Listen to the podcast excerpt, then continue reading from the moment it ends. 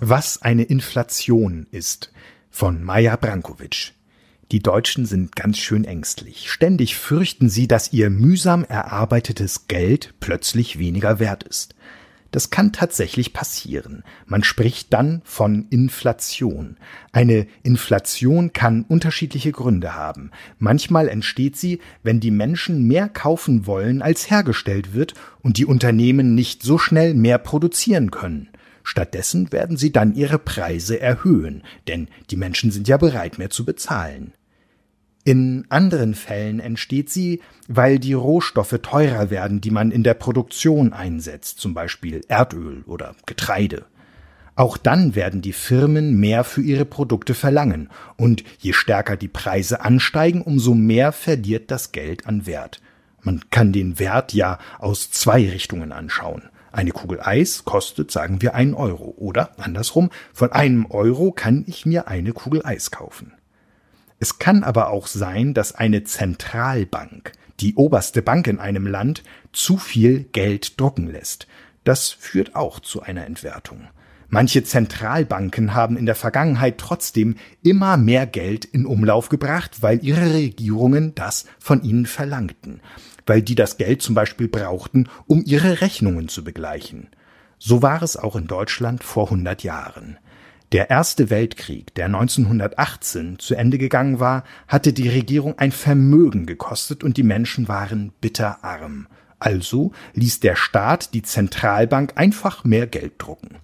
Da es gleichzeitig aber nicht auch mehr zu kaufen gab, stiegen die Preise immer weiter an. Im Jahr 1923 war die Lage dann so schlimm geworden, dass die Menschen Schubkarren voll mit Geldscheinen laden mussten, wenn sie nur mal eben zum Bäcker wollten. Bis zu 100 Milliarden Mark kostete damals ein Laib Brot. Ein Ei gab es für 320 Milliarden Mark. Und das Schlimmste war, die Menschen wurden immer ärmer, obwohl sie Berge von Geld hatten. Manche Leute gaben die Scheine ihren Kindern zum Spielen. Andere heizten damit ihre Öfen an, weil das billiger war, als Feuerholz zu kaufen. Irgendwann war die Lage so furchtbar, dass die Regierung entschied, keine neuen Scheine mit immer größeren Zahlen mehr zu drucken und stattdessen eine neue Währung einzuführen. Solche schrecklichen Erfahrungen wie vor 100 Jahren lassen die Menschen bis heute die Inflation fürchten. Mittlerweile kommt es dazu nur noch ganz selten. Die meisten Regierungen und Zentralbanken wissen inzwischen, wie gefährlich Inflation werden kann. Ehe man sich versieht, zahlt man wieder Unsummen für sein Brot. Wobei man heute im Zeitalter von EC-Karten wenigstens nicht so schwer zu tragen hätte. Für die Menschen ist eine Inflation aber auch in normaleren Zeiten keine schöne Sache, denn sie können sich weniger für ihr Geld leisten als zuvor. Deshalb fordern sie von ihren Arbeitgebern mehr Geld. Muss der Bäcker, der Autohersteller oder der Landwirt nun aber seinen Angestellten einen höheren Lohn auszahlen, wird er vermutlich auch seine Preise erhöhen, um sich so seine gestiegenen Ausgaben zu finanzieren. Brot, Autos und Eier werden also wieder teurer. Immer wieder entwickelte sich in der Vergangenheit ein Teufelskreis, der nur schwer zu stoppen ist und in dem die meisten Menschen immer ärmer werden. Damit es erst gar nicht zu einem Teufelskreis kommt, ist es wichtig, dass die Preise und auch die Geldmenge in einem Land möglichst stabil bleiben. Da kommen wieder die Zentralbanken ins Spiel.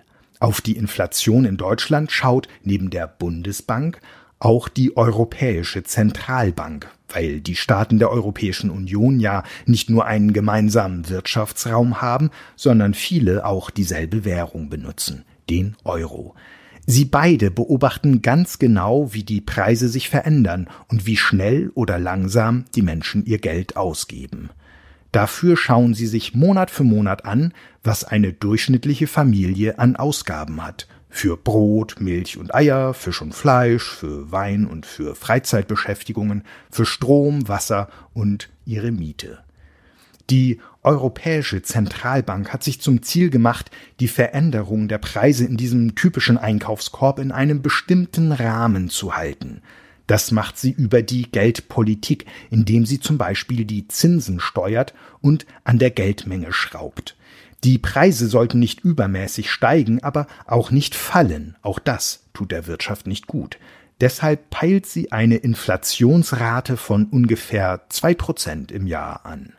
Ein Einkaufskorb, der heute für 100 Euro zu haben ist, sollte im nächsten Jahr 102 Euro kosten.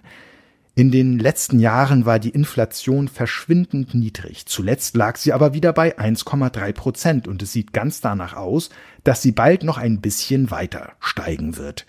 Die Dinge werden also gerade ein wenig teurer. Vielleicht ist ja zum Ausgleich eine kleine Taschengelderhöhung drin.